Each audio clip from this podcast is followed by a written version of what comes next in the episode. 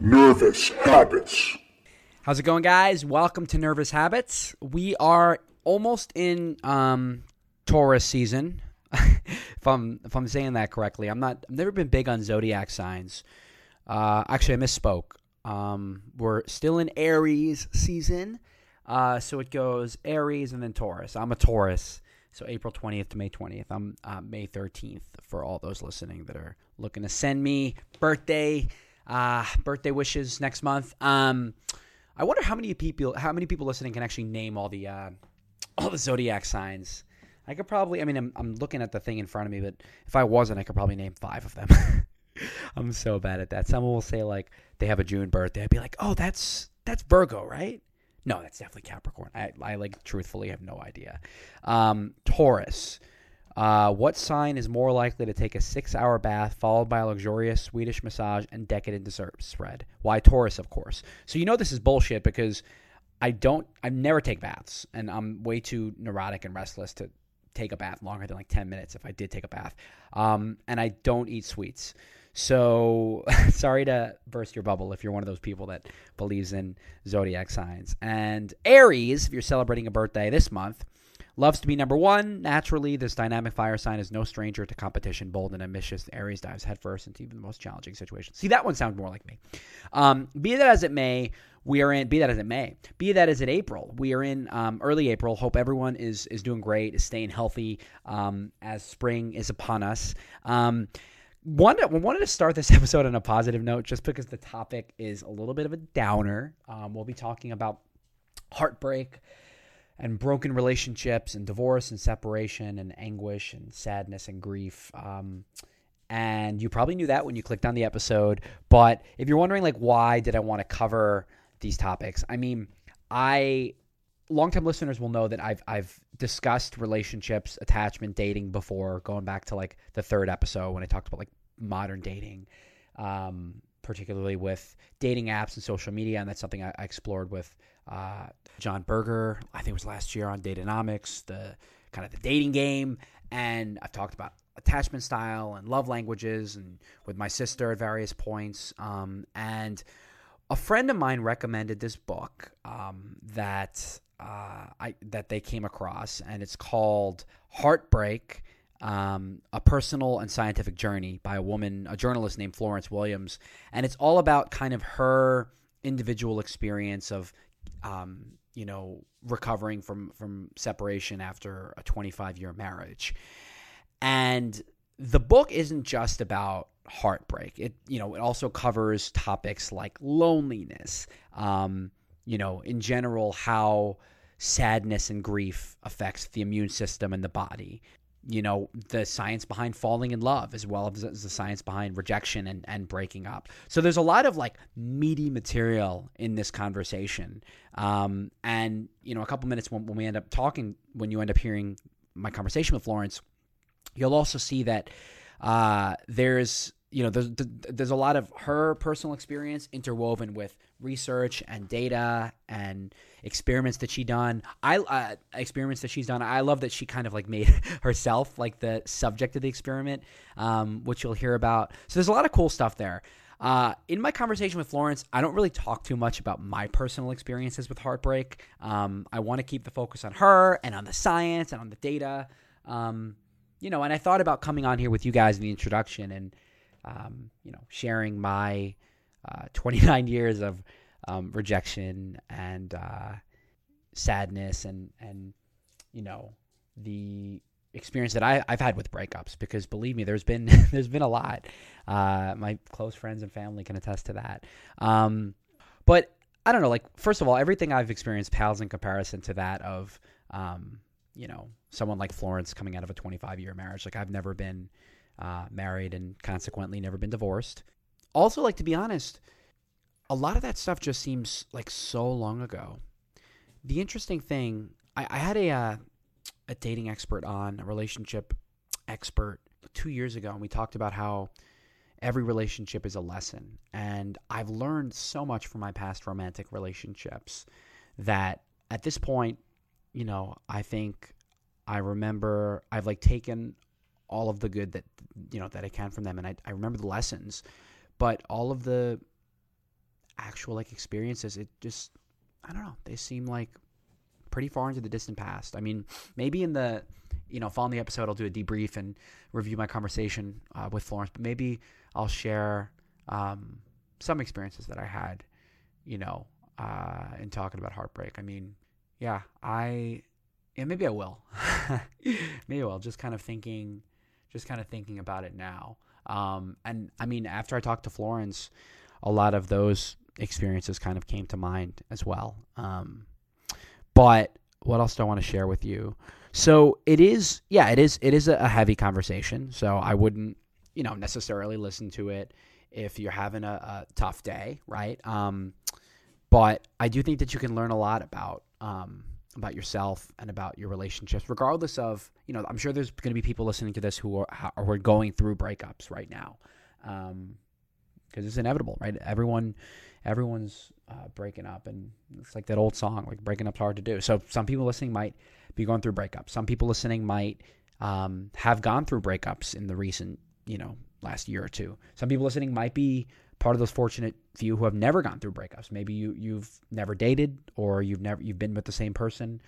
Um, some people listening might be going through divorce. Some people listening might have breakups right around the corner. You might be in like a tough relationship that you're not sure how to get out of. So I do think there's, you know, this is one of those episodes that's pretty universal in its applicability. Um, everyone, you know, uh, gay, straight, bi, whatever sort of couple you're in, monogamous, polygamous, like I think, as I said, breakups are a part of it, and and um, there's differences to how men and women um, deal with breakups, and and uh, I think that's one of many variables that we explore. But but let me, I guess, let me just say say a couple words about Florence before we uh, pivot to the conversation. So Florence Williams is a journalist, author, and podcaster. She's a contributing editor at Outside Magazine and a freelance writer for the New York Times, New York Times Magazine, National Geographic, New York Review of Books, Slate, Mother Jones, and numerous other publications. She's also the writer and host of two Gracie Award-winning Audible original series, Breasts Abound. Uh, excuse me, breast, breast unbound, Freudian slip there, uh, and the Three Day Effect, as well as Outside Magazine's Double X Factor podcast. Her public speaking includes keynotes at Google, the Smithsonian, Seattle Zoo, the Aspen Ideas Festival, and many other corporate, academic, and nonprofit venues. And as I just mentioned, her latest book is Heartbreak A Personal and Scientific Journey, and that's what we discussed in this episode. So I'm going to have a lot more to say after our conversation, just because I think we were a little more crunched for time than uh, than I usually am with these conversations. So uh, there were a bunch of things that we didn't get a chance to talk about. So make sure to stick around after the episode is over for my debrief, um, where we talk about kind of the main takeaways of the conversation. But without further ado, my conversation with Florence Williams.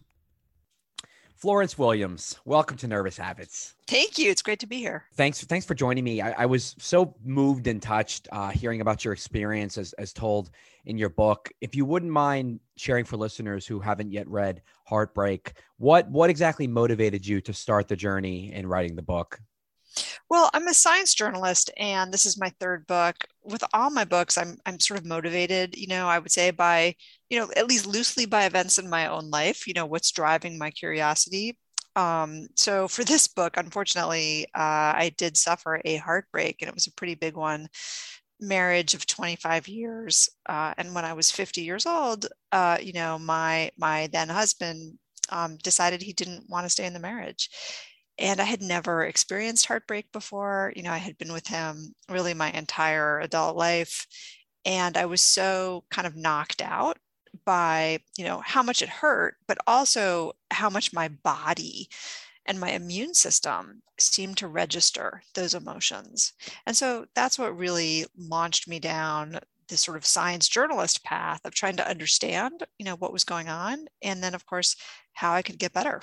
Yeah, and I, and I definitely want to talk to you throughout the conversation about sort of the research that you did and, and your own observations on how um, your uh, you know your separation impacted uh, your physiology, your body, your immune system, things like that. But it, it is interesting, um, kind of, you know, taking a, a, an empirical approach to this. It, there, there, doesn't seem to be a lot of research out there on how, um, you know, on the science behind breaking up relative to the ample research that that exists on on what what happens in the body when someone falls in love. So so why do you think this disparity exists? Yeah, that's right. And I, I, also think there was so much sort of art about heartbreak. You know, there's a lot of popular songs, there's a lot of music, um, a lot of poetry, but I didn't see a lot of science. I didn't, you know, I wasn't aware of a lot of science.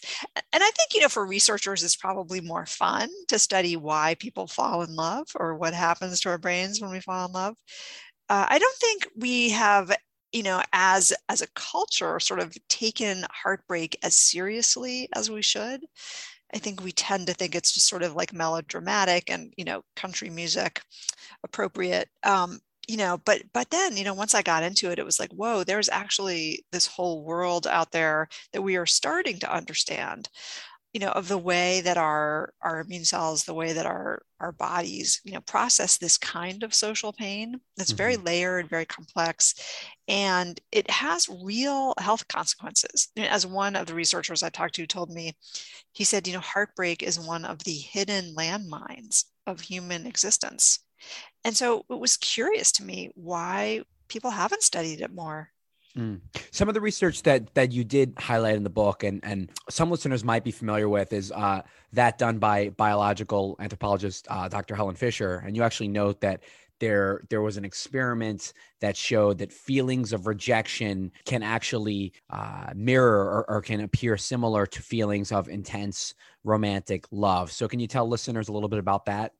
Yeah, I thought that was really interesting. Um, there are a couple of parts of the brain that light up when people who've been rejected in love you know go into a scanner and then look at pictures of their you know departed loved one um, and and these are parts of the brain that are actually associated uh, again with with intense romantic love because maybe you still are feeling some love for this person but also parts of the brain associated with craving and addiction so it's almost like, you know, you've gotten used to having this person around for years, or in my case, decades.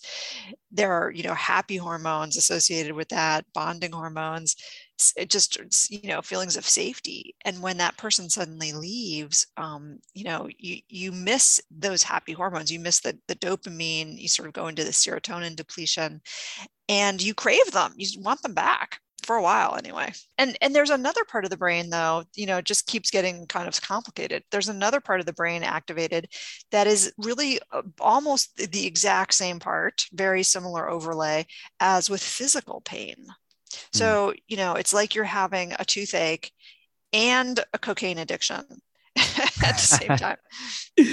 uh, that's, I mean, I, I definitely, um, I'm not surprised to, to hear that. I mean, a lot of, you mentioned art and and um, you know depictions and experiences of of uh, heartache, and and I think that people would would report having experienced that, and um, and and you know, we we have more examples of that that we can speak about in a moment. Helen Fisher also uh, spoke to you about what she believes to be the two main stages of uh, breakup. Um, so, I mean, what are these, and do you believe that that every you know separation follows follows this cycle? Yeah, I don't know, but according to her, you know, we we go through these phases first where um, we are sort of bargaining and and trying to get the person back you know not quite believing this is happening there's sort of a bargaining phase and then finally there's a resignation phase where we've kind of accepted that this is what's going to happen although we may not be happy about it um, and uh, we, our bodies kind of register those in two different ways. You know, when we're in the sort of bargaining phase, we may be really frenetic and sort of, uh, you know, a little bit desperate. Our bodies are acting like they're gearing up for a fight. You know, there's sort of um, those fight or flight hormones, a lot of um, norepinephrine, a lot of adrenaline sort of coursing through our bodies and then with the resignation phase that's more the sort of depression that's when depression can set in that's when you're really feeling the depletion of these happy hormones okay so bargaining or uh, protest and then resignation are these these stages similar to what what you experienced or what you have experienced in the past? Yeah I, it did resonate with me um, for sure. I, th- I think that I, I, think that maybe the the protest phase didn't last that long. I mean, I think you know it was pretty clear, you know, when my husband left that he was leaving, and at that point, I didn't really want him to come back. You know, it was mm-hmm. like, okay, this door is closing. but there was still a lot of stress associated with that phase, um, still a lot of fight or flight hormones, just because I really did feel um, like I had lost my kind of um, safety net.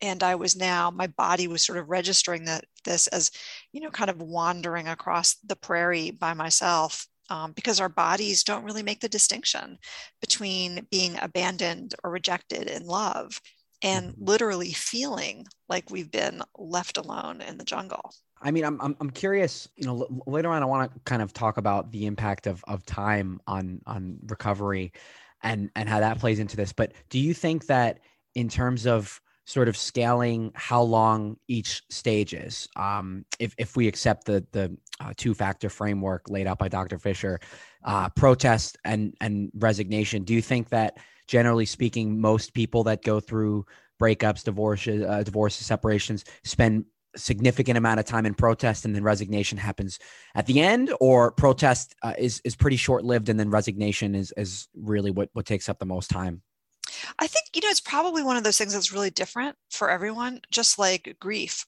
looks different for different people and the sort of trajectory of recovery looks different. I mean we've all been told that there are these sort of classic stages right of grief um, but i think that's been largely debunked. I mean some people don't go through all those stages some people go through them in a totally different order. So this yeah. is where your where your culture comes into play. This is kind of where i think maybe your your past you know childhood traumas or other traumas come into play your personality comes into play. Um, mm.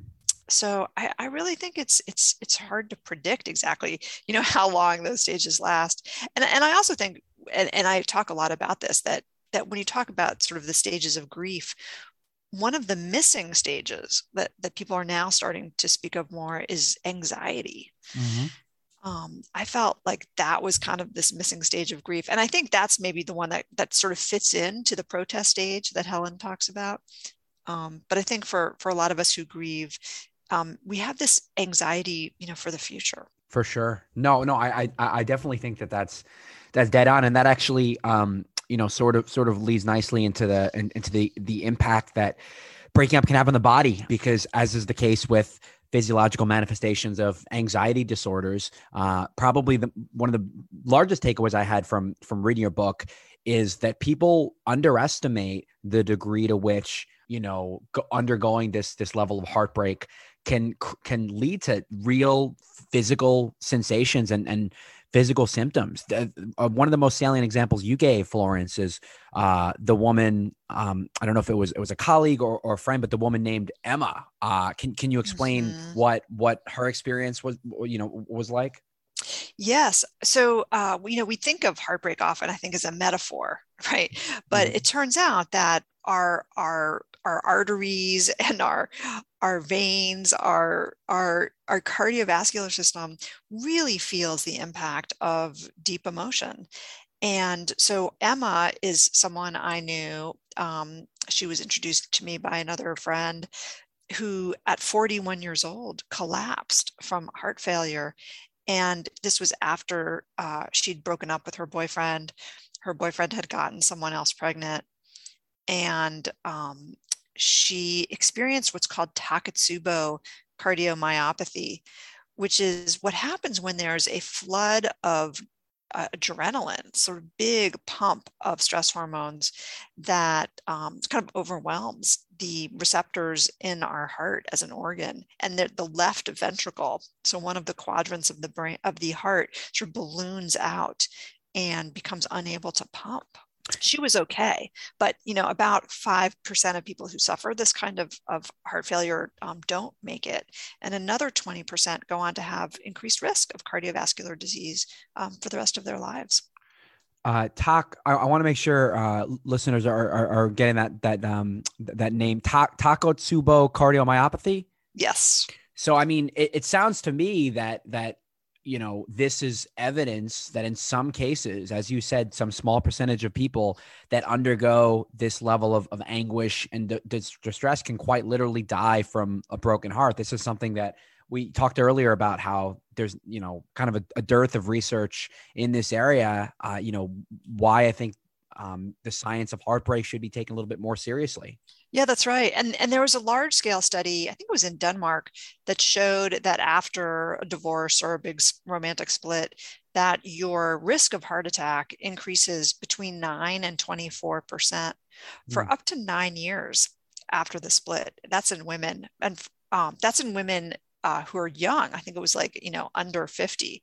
Um, for men, the risk seems a little bit smaller uh, in that age range, but then they go on to have other uh, other health risks associated with divorce that uh, that women don't have. Mm.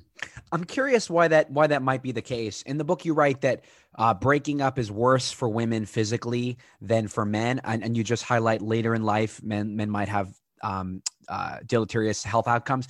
Why do you think that this this uh, distinction exists? Well, I think I think the way I described it in the book, the way it was explained to me, is that um, for women emotionally, the heart the heartbreak is is deeper. Um, and it's because in general these are all you know averages but in general women sort of are more relational. They identify more. Their social roles are more defined sort of by their relationships um, you know particularly in a long marriage. Uh, whereas men may take blows to their job status um, you know more more deeply uh, at least emotionally but then if if men don't remarry mm-hmm. um, they will go on to have more uh, health problems as sort of divorced men uh, later on in life. So, and, and that's probably because at least men of a certain generation, you know, who are sort of, you know, older and divorced now, um, are not as good at maintaining their social networks. Mm-hmm. You know, when they're divorced, they're not as good at maybe going to the doctor. Um, they may drink more. They may smoke more. Um, you know, sort of develop more bad habits um, after divorce if they don't get remarried. That's so interesting. So, so it depends on on coping mechanisms, uh, having a, a social support system in place, and whether or not uh, the divorce is is leads to permanent isolation for for the man or not. I think that that definitely makes a lot of sense. In the book, you talk about Zoe Donaldson and, and how she did research with prairie voles, and I had to actually look look up prairie voles to know what they were. They're uh, really cute. species of, of rodent apparently um, to evaluate breakups and divorce. So, so why do you know this this uh, almost like ferrets or hamster looking creatures? Why do they make such good subjects for this kind of research? Yeah, well, prairie voles in particular are one of the few other mammals out there that pair bond.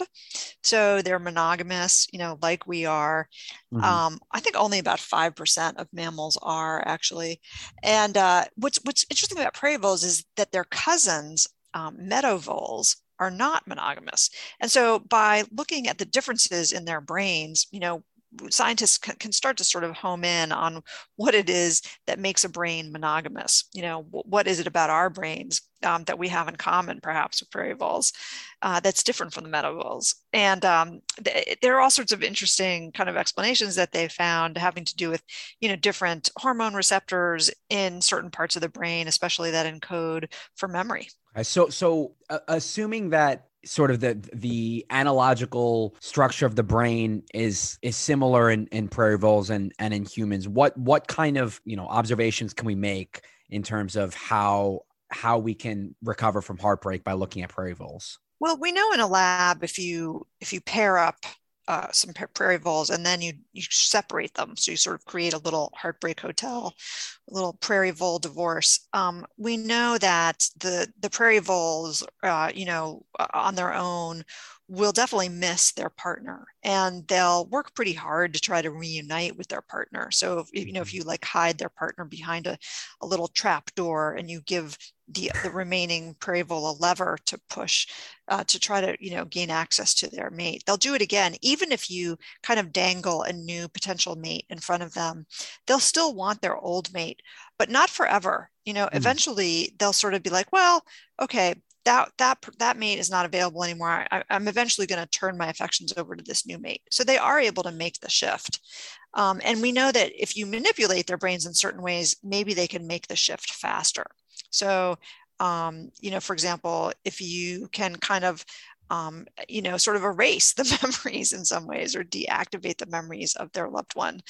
Um, or you can even, by giving them um, which is a drug that looks like it may help these prairie voles kind of adjust to the new reality of not having their mate. Um, so that's one thing. But we also know that these prairie voles get really stressed out in the mm-hmm. absence of their mate. So they produce a lot more cortisol. Um, they um, they are very distressed they will not explore their environments as much they will act more paranoid they will sort of hide in corners um, they'll sort of give up more quickly if you put these these tests are sort of really mean actually if you put them in like a beaker of water they'll stop trying to swim to escape you know if they're heartbroken. Um, and and we and we think that that may be sort of an analog for depression. So, mm. um, you know, our, our brains are telling us something. Heartbreak seems to be there for a reason and it seems to be long evolved in the mammalian brain. And i guess you know that's that was interesting to me. It's like why would heartbreak hurt so much? Why do we get so stressed out? And it seems like the answer may be so that we are motivated to try to get them back um, or to wait for them if they're gone for a while um, because if we do wait for them, you know, we have greater survival chances in terms of us and our offspring down the road. It's so interesting. The uh, uh, the first part of your response when you spoke about how um, deactivating those memories of of a past uh, vole mate you know w- would help them sort of move on to the next pair. Uh, I know in the book you you sort of referenced Eternal Sunshine of the Spotless Mind, which is a, yeah, a terrific yeah. movie, and obviously we're not we're not there yet um, no. with isolating and removing memories, but I think in terms of making the connection, like what's the implication on uh, a human you know human response to heartbreak it almost seems to be if i'm interpreting uh, the observations correctly it almost seems to be in uh, you know implying that in order to properly heal from a heartbreak we need to so, sort of find a way to um, you know focus less on our past experience of the relationship and you know withdraw from that separate from that and find find someone else. So i, I think i don't know if, if that if, if you agree with that.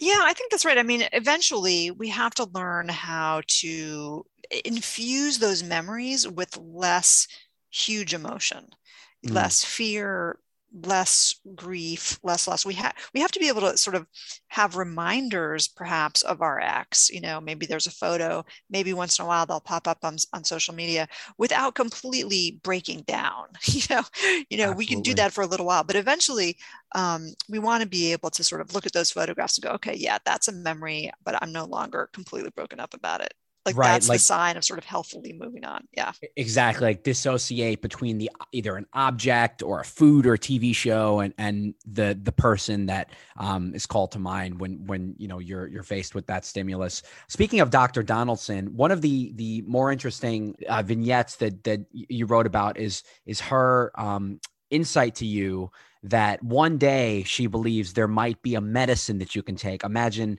for listeners, imagine you know you go through a, a painful breakup and you just take take a, a pill, almost like um, an aspirin, uh, in order to alleviate your broken heart. So assuming that this is a possibility, maybe you know 10, 15, 20 years from now, how, how do you feel about that? Do you think that that would be a net positive for society, or or would that be um, sort of a, a, danger a dangerous path to go down? Yeah, I'm a little bit skeptical of it. First of all, I mean, we we know that we have all these psychotropic drugs that are a little bit disappointing, right? Yeah. So, you know, coming up with these pharmaceuticals is no easy task. Um, I think, you know, potentially if there are some of us who are really unable to move on, really unable to function, debilitated by their grief, um, then those might be you know possible candidates for a drug um, but I think that for most of us, you know, these memories become a part of us. They become mm-hmm. a part of mm-hmm. who we are. Our, our, our brains really are designed to move past grief and heartbreak eventually. Uh, and the process of it, you know, is something I came to kind of appreciate. Um, I learned so much, you know, from this pain, from this process. Um, I, I would not have wanted to just, you know, take a pill the morning my husband left and be fine. I would not have wanted that. You know, I learned so much from the suffering. You know, it's kind of a cliche that suffering does kind of make us, um, you know, better people. But I, I think in this case with heartbreak, it, it actually is often true. I mean, yeah, I, absolutely. I, I, I definitely echo your point on on suffering and growth going hand in hand. I also think kind of um, from the like psychological perspective on the one hand i think grief is a normal human emotion that we should yes. allow to run its, yes. its course i have reservations about this modern tendency florence and I've, we've spoken about this on the pod before but this modern tendency to just pop a pill rather right. than deal with any measure of discomfort or pain but on the other hand to your point i do recognize that in some extreme cases like with emma and the um, yeah. cardiomyopathy condition it's if someone is is just completely debilitated and unable to function, uh, a pill like this might be might be useful. So so maybe somehow if it could be narrowly tailored to a specific type of circumstance it might it might be useful but i just worry about uh, sort of the un- unintended consequences well and there's another unintended consequence that I, that we already know about that is kind of interesting and and that is we know that if um, people feel rejected you know have this kind of social pain and they take a tylenol you know even or an analgesic and and probably also you know honestly like marijuana you know mm-hmm. also and and perhaps you know heroin even you know these there are substances we take that can kind of um, almost substitute um, the the opiate receptors for love in our brains if we take a tylenol we may actually feel less pain after we've been rejected and, and scientists have shown this in computer games of people who get sort of just sort of left out of a computer game and they feel sad about it because our brains are really very sensitive to this kind of social rejection. If they take a Tylenol, they'll feel better. But but the problem is they may also not be able to feel as much joy. Mm. So you're sort of flattening maybe their emotional range um, you know, in a way that has unintended consequences because you don't want to be flattening the joy. And of course, that's a problem with heroin and opiate addiction as well. Yeah, no, I know, and I've read similar things with uh with SSRIs uh, and other yeah. antidepressants where where yeah, you're uh you know you're experiencing less uh, anguish and, and distress, but you're also, like you said, diminishing your capacity to experience joy and bliss and awe. Um, right. You know, right. speaking of of drugs, in the book you talk about how drug use might be helpful for dealing with heartbreak. In your experience, uh, you you mentioned having tried MDMA and then uh, psilocybin mushrooms. Were either of those helpful, or, or uh, you know, how, how, did that experience uh, impact your your journey? Yeah, well, the caveat here is that uh, you know, for, well, first of all, I did a lot of research into the science of awe and how awe may be a pathway for how some of these psychedelic substances are helping people, for example, with post traumatic stress or people who, and there's quite a bit of emerging science on this, people who have received a, um, a diagnosis of a terminal disease.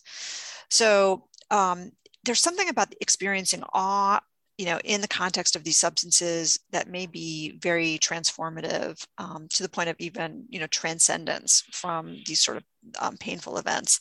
Mm-hmm. Um, so that that's the first thing. There there really was science behind it, and then the second thing is that I I worked pretty hard to find a uh, clinician, you know, who was rigorous kind of in how she was helping clients um, take these substances and use them uh, in a very safe setting.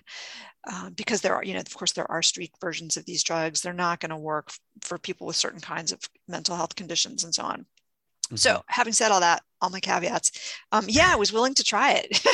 I was definitely willing to try it. I wanted to experience big awe. I wanted a change in perspective. I wanted to feel less fearful of my future. And I think that in uh, in my case, the the substances actually really did help me do that, just from even you know a one day um, experience that I had. And do you think? Uh, I mean, I, I, mean, there's so many caveats with, um, you know, uh, recommending that people experiment with with drugs, even if it is under uh, the supervision of and care of a of a practitioner. Just because for people with anxiety disorders um, or other forms of latent or um, overt psychosis, it might not be the best idea. But do you think, in terms of like healing the traumatic memories that that you write about in the book, or just kind of coming to terms with solitude, in that respect, either MDMA or uh, psilocybin mushrooms or both might might be helpful? So, I mean, the evidence suggests that it might be, you know, and I think it depends, you know, on your particular circumstance, on your particular um, sort of mental health history, and so on. Um, but but it's actually one of the few things that is showing to be pretty effective for people with traumatic memories. So it kind of makes sense that it could work for heartbreak. The other thing is that MDMA alone, you know, ecstasy uh, has been talked about sort of in the context of couples counseling you know that it can sort of help open people's hearts make them a little bit less defensive so that they can be really honest with each other and yet empathetic and so on. So so we're seeing more couples counseling. Um, but i think for those same reasons it can be sort of helpful for decoupling. It can be kind of an effective divorce drug that's really interesting and, and, and i never i never thought of it like that the decoupling drug um, I want to go back to the effect that heartbreak has on the body, and we spoke about this a little earlier. So you write that uh, our immune systems are often compromised when we go through emotional turmoil. I think for people listening, they can probably relate to being in like high school or college and going through a breakup and then getting sick, or not being able to eat and then catching a cold you know based on your sort of your awareness and then also your subjective experience why exactly do you think this happens I think it happens because of the way our brains process a big emotional pain, uh, especially when it's coupled with a sense of abandonment or loneliness. Um, you know, uh, we really feel imperiled. We feel like we're alone in the world. And when we feel alone in the world, you know, as humans, we're not really supposed to be alone in the world. It, it's not a safe place for humans to be in terms of our deep evolutionary past, right? I mean, the reason that we've kind of, you know, succeeded to the extent that we have as a species is because we have lived in groups. Uh, and we've helped each other and been cooperative. And so when you feel like you've been sort of kicked out of your clan or kicked out of your marriage, as the case may be, um, your body, your immune system literally changes the gene expression to pump out more inflammation. And it's doing this because it's expecting maybe you're going to be attacked by a predator, you're going to get some sort of flesh wound. The inflammation is going to help you fight that. Seems like a good idea. It seems like a reasonable response, um, you know, for for the moment. But the problem is if you end up feeling heartbroken or lonely for a long time, and unfortunately, we live in a world where many people do feel lonely for for long periods of time, and more so than ever before, actually. Um, and that was even before the pandemic um, you know, these this increased inflammation can lead to pretty serious risks of many diseases uh, and early death. So, I mean, people who divorced have a 23% increased risk of early death. Mm. Yeah, there's so much literature out there, and, and even before I read your book, we had this conversation about um, c- kind of like the inflammation cycle, where stress uh, leads to inflammation, which leads to rapid aging, right? Like people um, developing e- either gray hair or wrinkles or, or being at high risk, like you say, for a number of diseases and then premature death. So there is a link there. But what's interesting about um, your your particular experience is, is, you know, this isn't con- uh, conjecture. You you actually did molecular analyses of your blood samples, which which is kind of really cool yeah.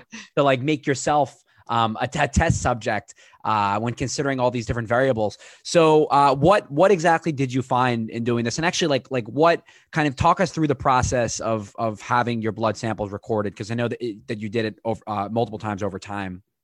Yeah, so I, I worked with a, a immunogeneticist at UCLA. Th- these are not tests that you can get in your doctor's office. Um, they're mm-hmm. pretty, you know, specialized looks inside your transcription factors, um, specifically in your white blood cells.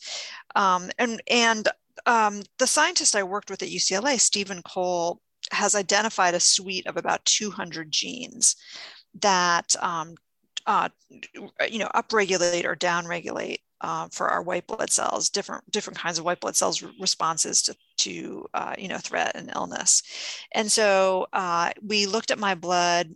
I think we first looked at it about uh, six or seven months after the split, and then I went on this big river trip that I thought was really going to heal me and make me so much better. And so we looked at my blood after that hoping to get a sort of before and after you know state of experiment mm-hmm. and then um, and then we did another time sample uh, about a year after that or, or something nine months after that um, so yeah we, we we definitely were looking at the arc of time away from from the uh, you know from the heartbreak okay so so Steve Cole, uh, the genomics expert that you worked with, was tracking um, your, uh, you know, these these uh, the biometric, the the signals, the indicators in your blood over time. Um, what exactly was was he looking for? Were there specific markers of stress or inflammation that he was looking at? Yeah, he was looking at these transcription factors that that indicate an upregulation of a certain set of inflammatory genes and a downregulation of other genes that fight uh, viruses, actually. So we know that people who consider themselves kind of lonely or people who feel threatened, people who feel like they don't have a lot of social support, uh, and we know this from really large scale studies, um, for example, the Chicago aging study, aging study, that um, people are, have a reduced ability to fight viruses if they feel lonely at the same time that they're pumping out this sort of extra inflammation that it turns out they really don't need because in modern life that inflammation just leads to bad diseases.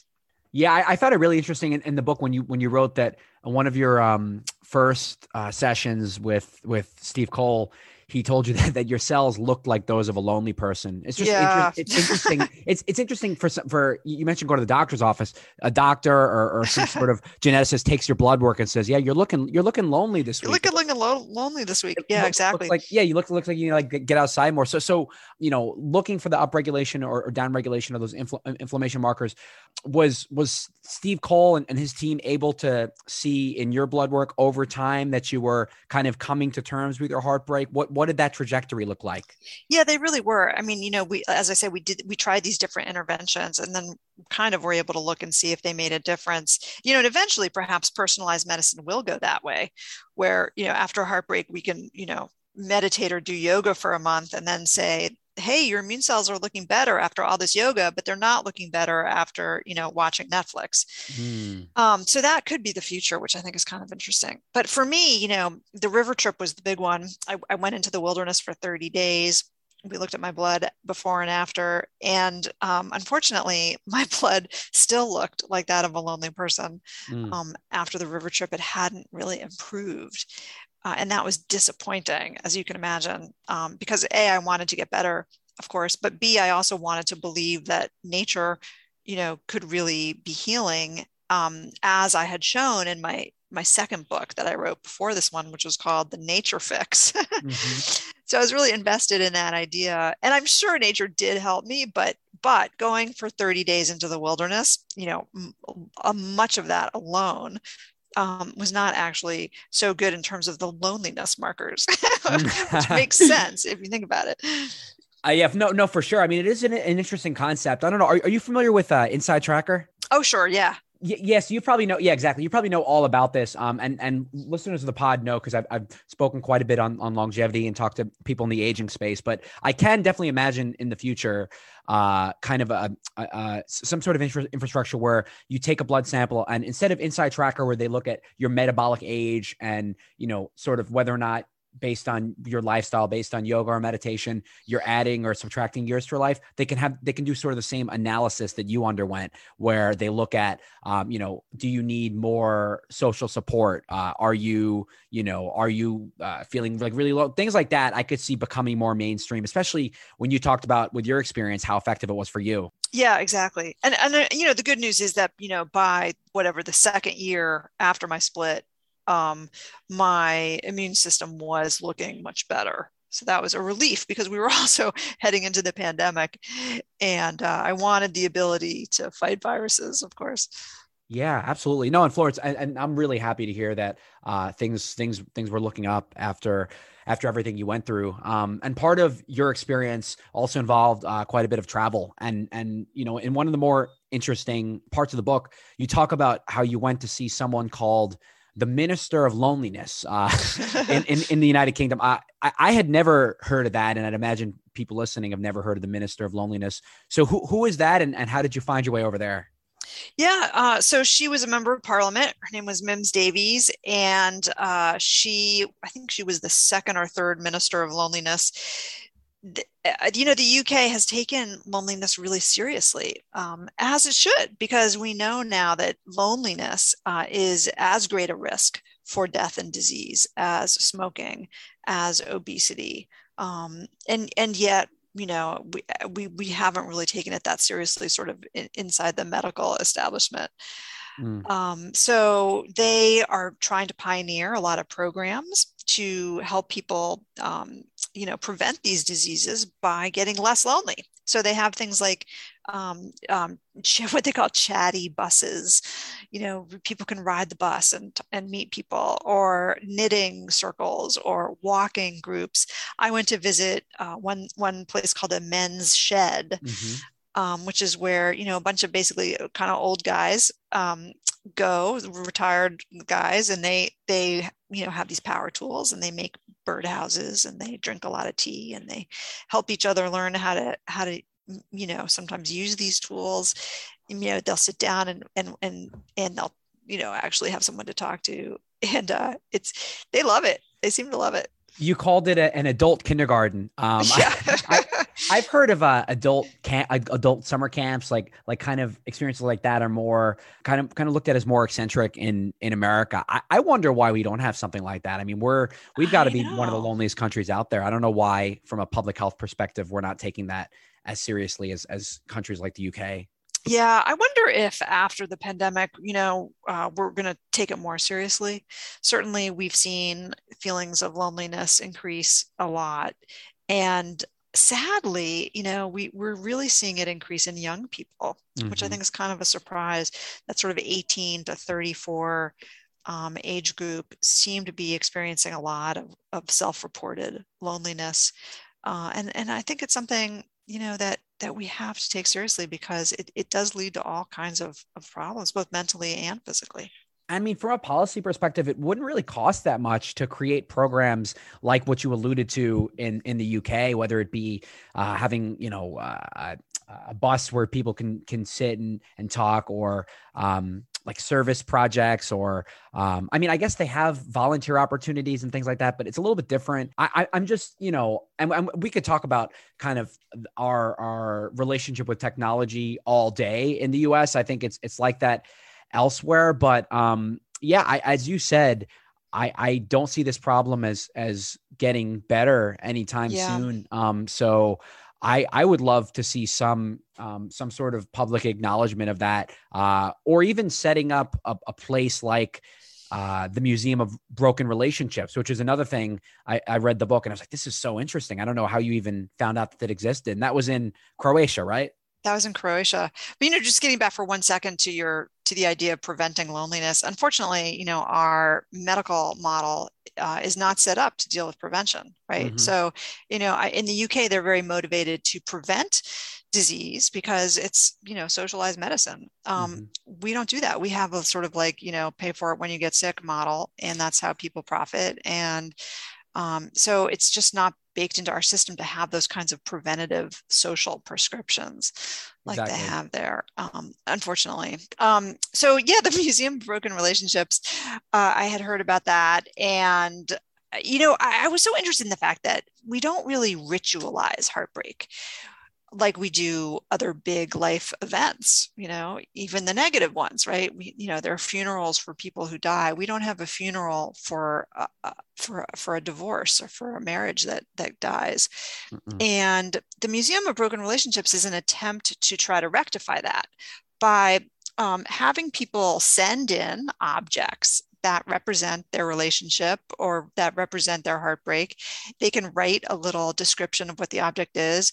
Um, the curators put these objects under glass, you know, and it looks all very beautiful. And the objects are hilarious. I mean, sometimes it'll be just like a water bottle, you know, that your boyfriend once gave you on a beach, mm. um, you know, or an exercise bicycle, you know, that you caught your your wife's lover on. And and there's, you know, there's like this description of it.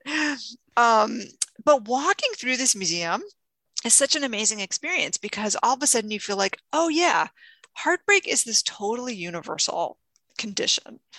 We all go through it sooner or later. Um, we all feel like it's a dramatic, life changing event potentially for a while. And um, here it is sort of laid out for everyone to experience and for us to sort of experience together. It's like the mm-hmm. museum's really crowded. You know, everyone's walking through it, reading these sweet little descriptions. Um, and there's this sense of um, just kind of um, feeling like it's not such a lonely experience. It's it was really cool.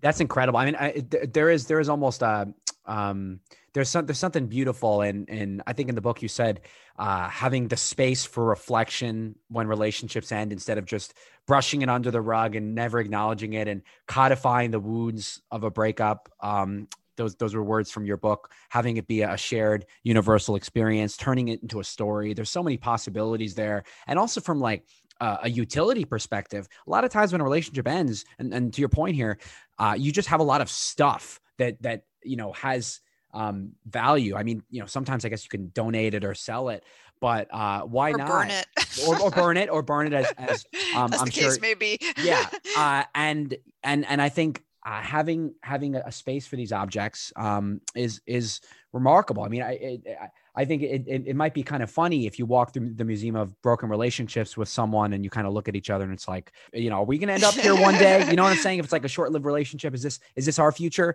Um, but so people, so so can listeners actually donate artifacts from past relationships to the museum? Oh, yeah. So how does that work? Yeah, so you just mail it in. You mail it in, and you there, there are guidelines, you know, on their website, Museum Mhm. of Broken Relationships. Actually, they before the pandemic, they had traveling exhibitions, so you know you could you visit it potentially, um, you know, in your country wherever you are. Although they haven't done that for a while.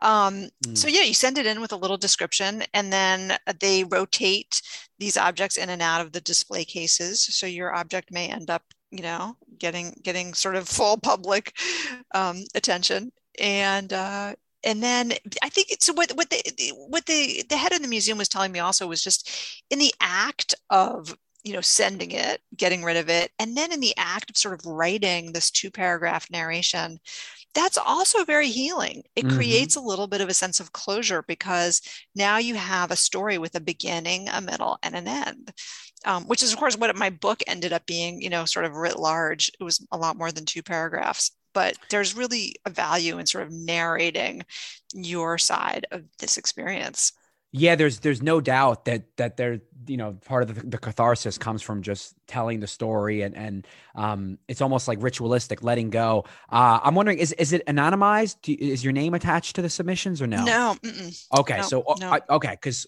uh, I wonder. I mean, that's yeah, yeah. I'm definitely gonna check it check it out after the um. Check it out. Some of the objects are so funny. I mean, like this, you know, a, a- a couple of women have sent in their breast implants, mm, you know, that were given to them by their husbands or their boyfriends. And they're like, he's gone. I want these out too. Oh You my know, gosh, I mean, it's just, it's funny. Uh, that's very funny. I didn't even some of this stuff I didn't even know existed. Um, so the the, the book is uh, excellent, excellent kind of platform for uh, kind of marketing and advertising all these different like heartbreak, um, you know, uh, spaces to discuss that.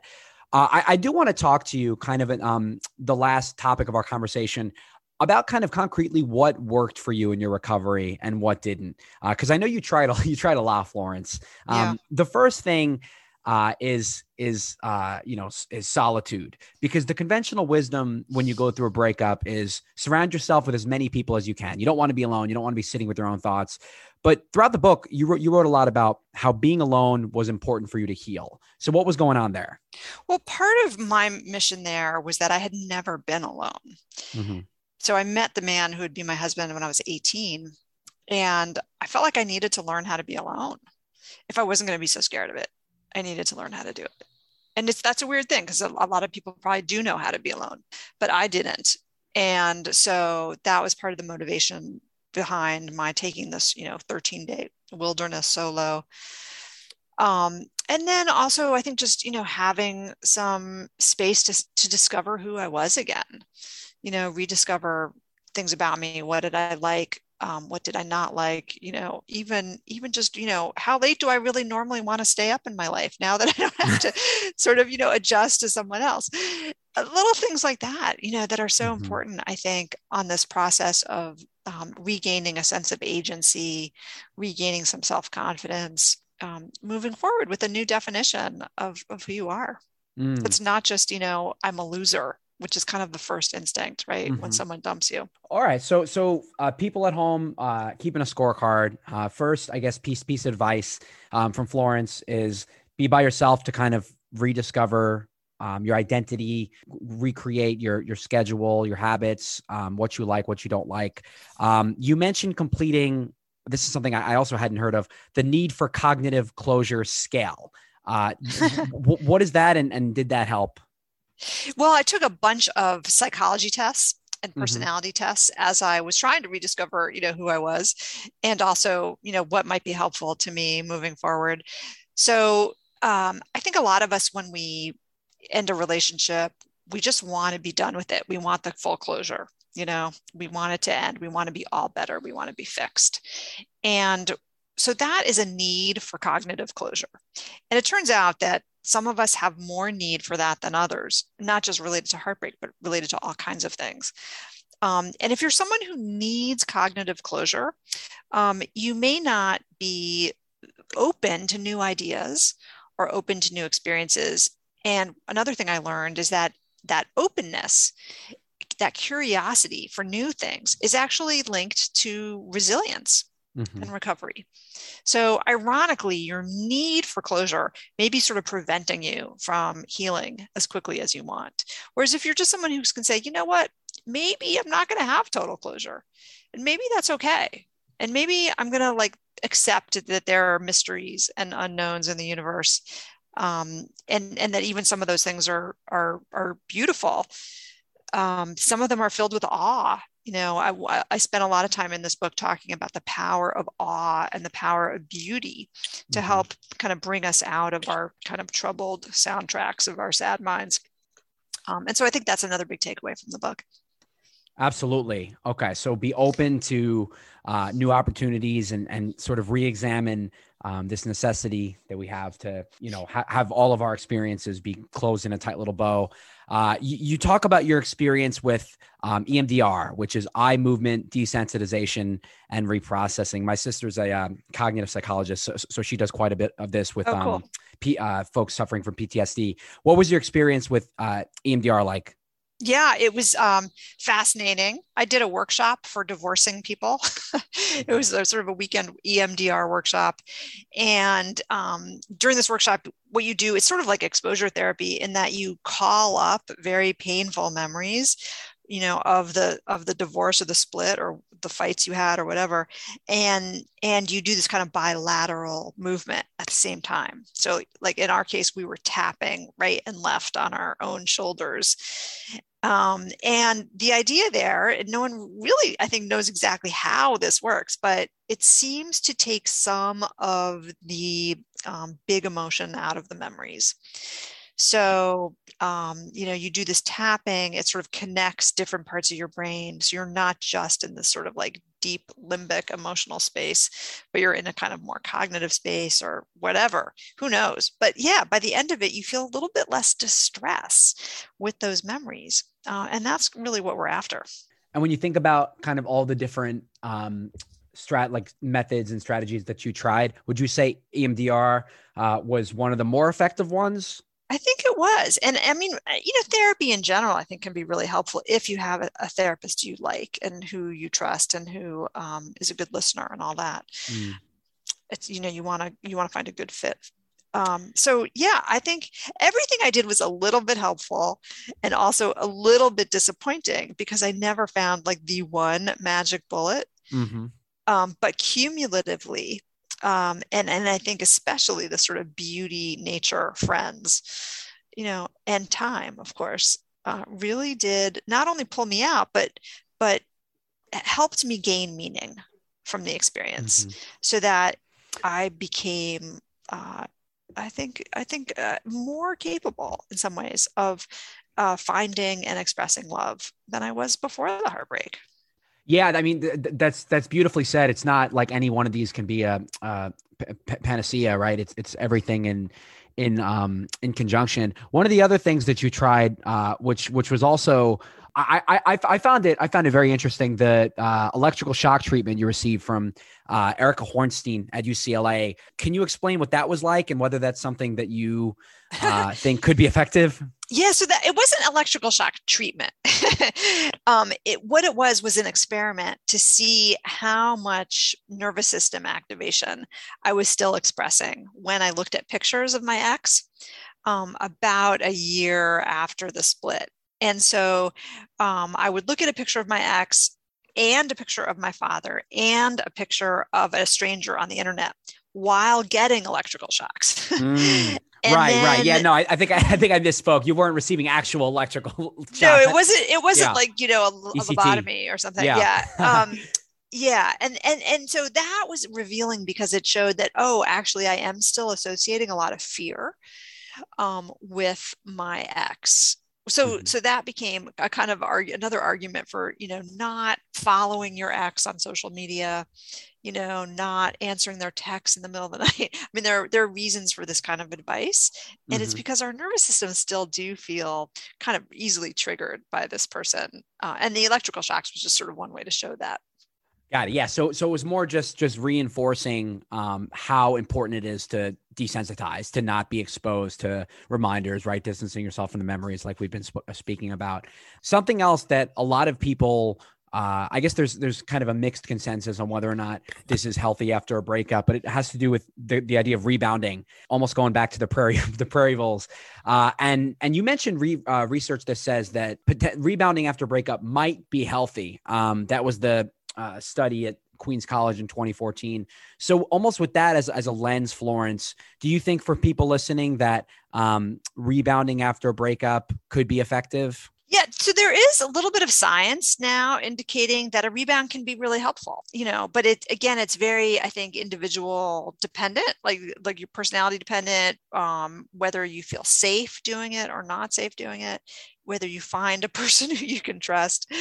Um, so I, I wouldn't want to necessarily go out there and recommend it for people, but but there is some science showing that people who rebound after breakup do tend to report higher self-esteem, more self-confidence, and sort of an, an easier ability to detach from mm-hmm. their ex. So I thought that was really interesting because you often hear, you know, oh, rebounding's a terrible idea, but but actually the science suggests that it, it might be okay. Yeah, that's not that's not surprising, especially what you said about self esteem. Like people, yeah. I think that's one of the first, um, you know, components of someone's identity that's harmed when you're going through a separation or, or a breakup. So I, yeah, I think I would agree with you on that. Um, towards the end of the book, you talk about going back to decoupling. The Japanese have a ritual um, called a divorce ceremony to help people cope with the end of a marriage. Um, is this something that that you explored?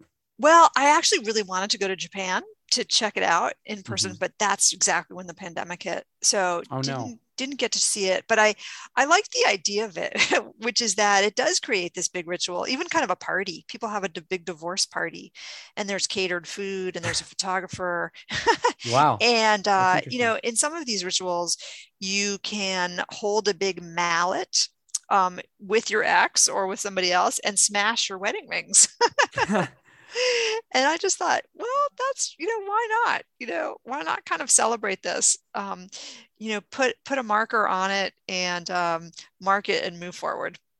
Well, I mean, unless you're going to send it to the museum museum of broken relationships, that's that's so interesting. So so a, a divorce ceremony or a um a, a, divorce party, kind of like celebrating the the new beginning of exactly of divorce. I'd never I'd never considered that. Yeah yeah, the, the, the last thing I wanted to ask you, Florence, is the impact that time has on all this. You know, you know it in the beginning of the book, and people are familiar with this. The conventional wisdom is it takes six months for every year to get over um, a, a, past uh, spouse or, or, partner.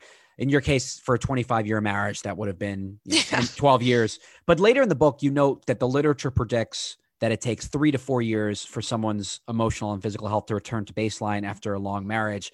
So, for people listening who are maybe going through a rough breakup, a divorce, a separation, you know, how long do you think it'll be for them until they feel like themselves again?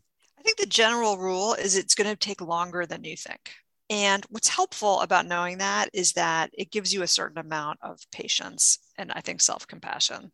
You know, don't get too frustrated if you are still you know thinking about this person if you're still dreaming about this person um, you know if you're still feeling issues with your self-esteem and so on um, it's it, it's really a big blow and it takes a long time to get over um, i do think that you can speed this recovery up a little bit I mean, if you try some of the things in my book um, especially around you know beauty and um, seeking openness. I really do think that can be helpful. Um, but uh, it's just, you know, it's not a quick fix. No, I, I mean, I think that's that's the lesson that that I've learned from this. And you know, you alluded earlier when we talked about all the different things that you tried in your recovery, like how it's not just any of these things in isolation. It's really the journey. And that's exactly why, as you said, like you, you don't want to erase the memories and zap yourself or take a pill and just be a whole person. It's like going through the process is is what it sounds like helped you helped you heal. Yeah, and and it can't, you know, if if you can kind of like shift your attitude to what have I learned and what am I taking forward from here, it can actually be a really generative and powerful and transformative experience. Yeah, I couldn't agree more. I, I had a uh, relationship expert on uh, last year, and, and she talked about how one of the problems uh, in Western culture is we look at uh, uh, a relationship that ends as a failure Whereas right. in Eastern culture and other parts of the world, they look at it as a lesson. I think you might have even mentioned that when you talked about the Japanese ritual, about like Americans would be averse to something like this um, because they don't see divorce or separation as a, as a good thing. Um, right. But to your point, looking at it as as what did you learn? How did you grow? Right? Like like how can we frame this as a positive development? Exactly. And how can we take control over you know what our life looks like moving forward? which is also really important to our mental health. Could not agree more. Uh, to everyone listening, you can purchase Florence's book, Heartbreak, A Personal and Scientific Journey, uh, on Amazon or anywhere books are sold. Really touching, poignant, so so much unconventional advice, kind of turning the turning insights on their head. And, and as I alluded to, and there's a lot that we didn't cover in this conversation, but um, the Museum of Broken Relationships and the divorce ceremony and the you know Florence's travels around the world and her journey in, in nature and wilderness were um, so powerful. And and you know I just want to thank you for taking the time to to chat with me. Uh, for listeners how where can they go to follow you and um, follow your work florence? Yeah thank you so much for asking ricky and it's been a real pleasure to be here. Um, i my website's really easy to find. It's just florencewilliams.com mm-hmm. there are links to um, the, the audio book which we did which is really fun enhanced audiobook featuring a lot of actual voices um, and sound from from my reporting um, links to my social um, sites and links to buy the book so thanks mm. a lot. Fantastic. Yeah, I'm sure lots of my li- listeners are going to be checking that out. So once again, uh, pleasure to talk to you. Uh, you know, you're, you're uh, so inspiring, and and and I'm sure that you know people have have really enjoyed learning from you in this conversation. Thank you so much. Thanks, Ricky. Take care. So there you have it, guys. That was my conversation with Florence Williams. You know, it was really incredible talking to her, and you know, hearing about her resilience and how she got through really like an impossible situation. We didn't even mention uh, this is one of many things I'm kicking myself. I didn't even talk to Florence about the fact that she has children and how that impacted her her separation. And I actually really feel bad that I didn't bring that up because that's I think that's such an important factor, right? Like as difficult and immensely painful and trying as a separation or breakup is, it just becomes so much more complicated when there are other people whose interests are at stake. Um, and in Florence's case, that included her children, which um, also made it so that her ex-husband had to be in her life to some capacity. You know, it, it's it, it's it's much easier to separate yourself from someone when you don't have to see them or talk to them regularly, but it's very different when you have children. So right off the bat, um, I wish that we had. Uh, that I had addressed that. But I do want to um, talk about a couple of things um, that struck me from the book and from our conversation. The first thing uh, that Florence noted in the book, which I definitely agree with, is that a large part of healing from a breakup has to do with healing the traumatic memories. So w- when you think about you know, whether or not a breakup should be considered like a psychopathological disorder. Because I do think there is a legitimate argument that can be made that a breakup should go in the DSM, the Diagnostic and Statistical Manual um, uh, for Psychological Disorders. Like, I do think you can make an argument, but it's like, how do we characterize it? What exactly is it? So I think maybe categorizing a breakup a painful, painful separation. I'm not talking about like your your boyfriend ate the last drumstick out of the um, the bowl from KFC. No, I'm talking about like a real painful, se- uh, you know, uh, separation after a long marriage or something. I think that could be classified as a traumatic memory disorder because at the end of the day, and this is something Florence says, heartbreak is trauma, much like people who suffer from post traumatic stress disorder and other instances. And it affects you on all of the levels that trauma does, and it dismantles your identity and so for that reason, I think you can characterize heartbreak as a traumatic memory disorder, which is why some of the, the treatment methods that uh, Florence went through, such as EMDR, eye movement desensitization reprocessing, are also those that are used on people with, um, you know, that are coping with trauma. So I think that that's pretty. I think that might be how, um, rather than just characterizing it as a, a form or manifestation of like, or root cause rather of depression or generalized anxiety. Uh, I think a trauma traumatic memory disorder might be more um, more fitting. And then yeah, I was just I was so struck by some of the things that I learned about from the book, like the Museum of Broken Relationships. I'm visiting the website right now. Just the idea that it's well temporarily closed. Uh, well, actually, actually, hold the phone. There's a Museum of Broken Relationships.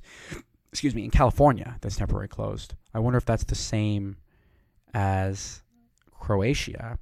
It was founded yeah, wow. Um, it's temporarily closed, probably due to COVID, but I'm looking at their collection now. It's a physical and virtual space created to treat and share heartbreak. I wonder if this is related to the one in Croatia. Brokenships.com. Hmm. Yeah, it looks like this. The looks like there's two um, locations. There's one in L.A. and then the one which I think is is significantly more has more traffic is the one in Zagreb, Croatia, Museum of Broken Relationships. And if you go on the Google reviews, this is very cool. I think you could spend all day reading these. It it just shows like little displays of the things that people drop off at the museum. It's the funniest and saddest museum. Not recommended for little kids. Okay, too many things to touch. Pet friendly. Maybe I'll bring Penny there. And then it says it just shows kind of some of the odd things that people leave behind. Someone left behind their ex-husband's scab. That's um very interesting. 27-year-old scab from my first love's wound.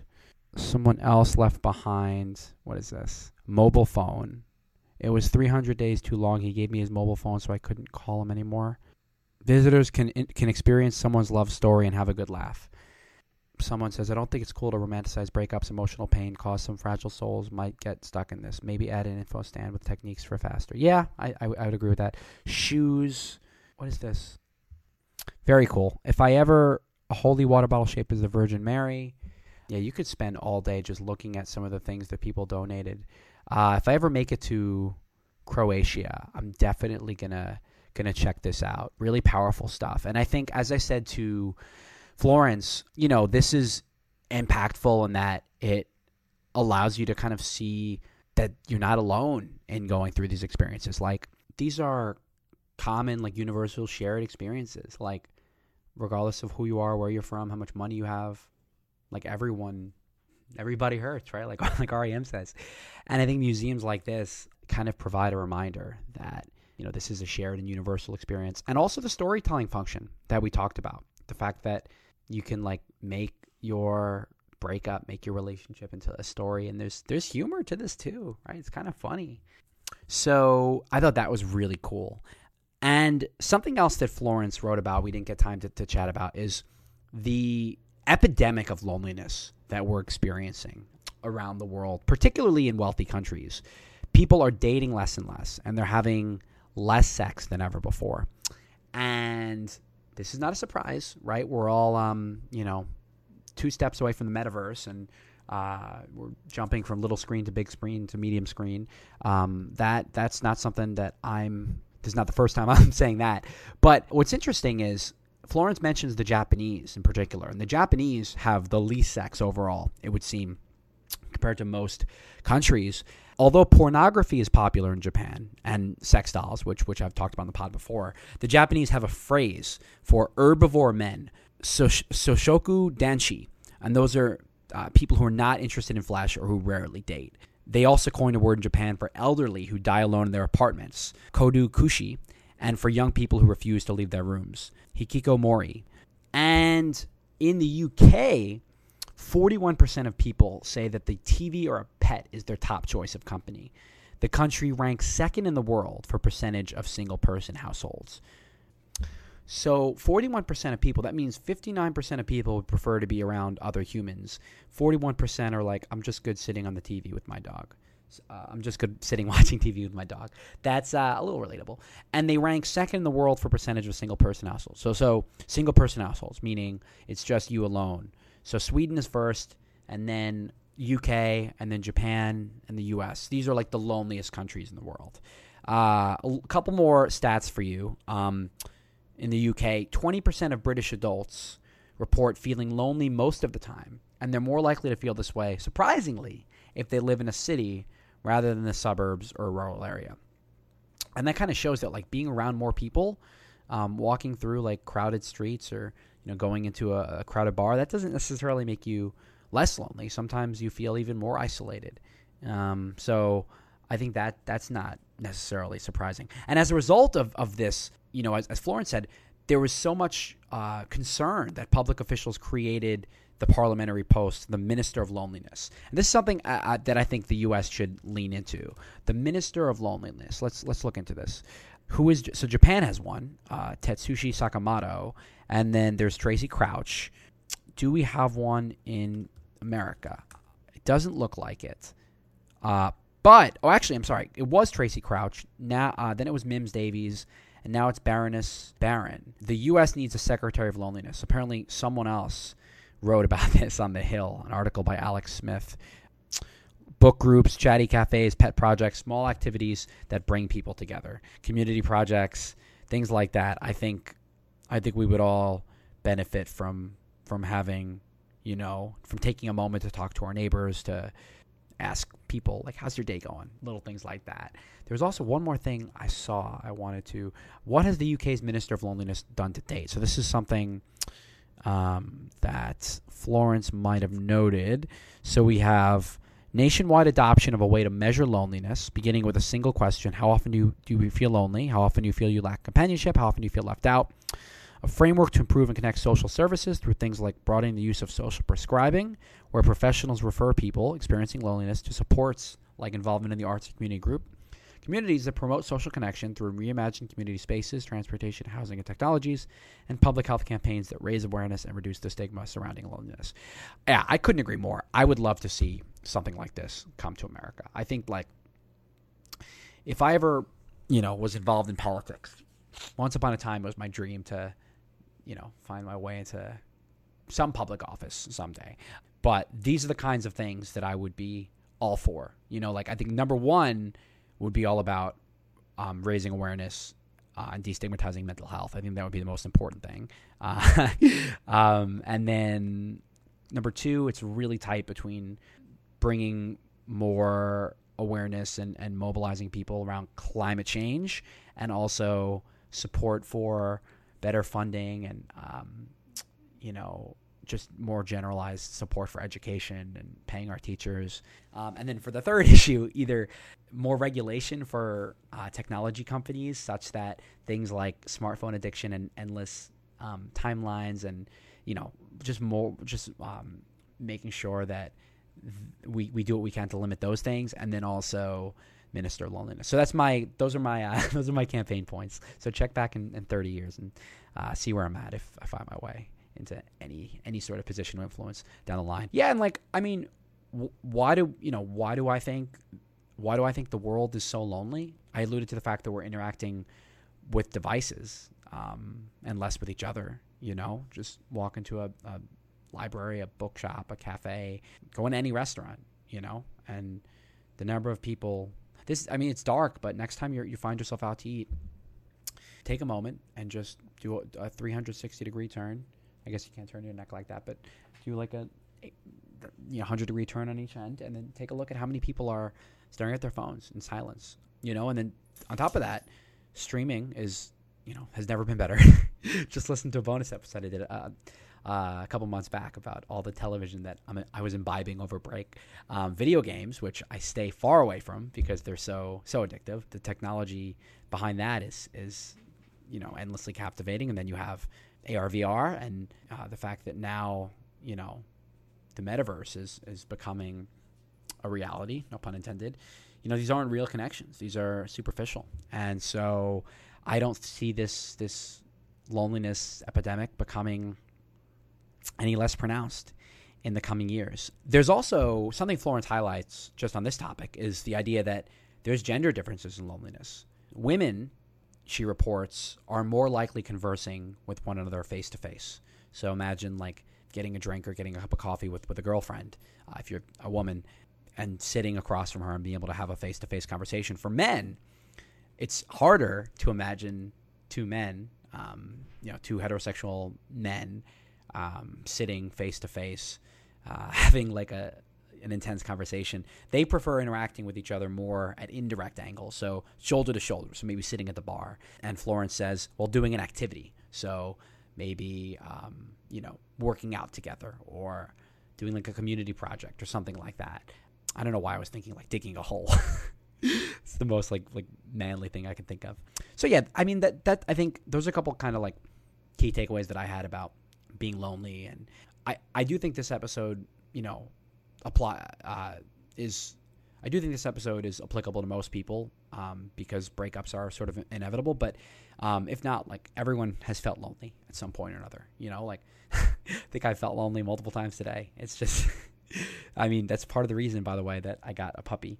I guess she's not a puppy now; she's like a, a dog. Uh, that's part of the reason I got a dog, and that's part of the reason most people, most Americans, have dogs.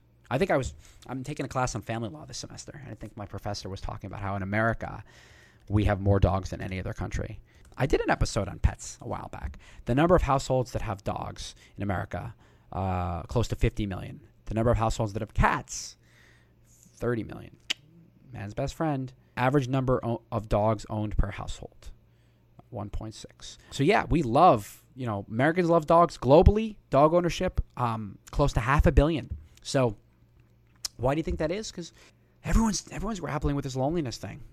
But uh, a couple other things that I found really interesting, uh, and this is kind of random, but I, I, jotted it down. Whenever I like read the books in preparation for a podcast interview, I jot down things that are really interesting to either ask the guests or to bring to your attention if I didn't have a chance to do that. And one of the things that, that I noted was Florence wrote that when we're warm, our bodies release more natural opioids that make us feel good. So uh, studies have shown that when you're holding a hot beverage, like if you're holding a hot cup of coffee or a hot tea, um, people subconsciously behave with more warmth and more generosity towards others than if they're holding a cold or room temperature beverage. When people are sitting in a warm room versus a cold room, they report feeling closer to the experimenter. Whereas when subjects are asked to recall an experience in which they were rejected, usually they estimate the room temperature to be colder than people re- recalling inclusive events.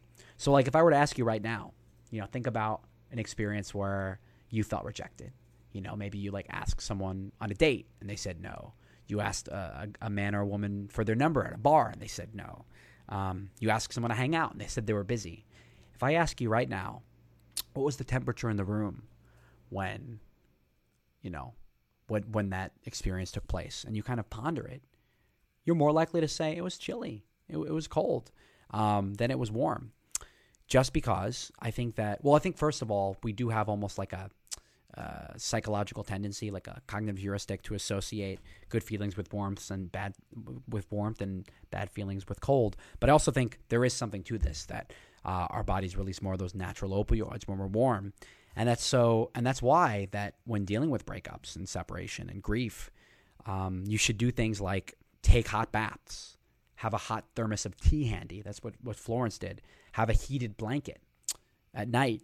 I mean, I don't I don't have a heated blanket. Uh, my sister has a weighted blanket that I've uh, I've used a couple times, which is very cool.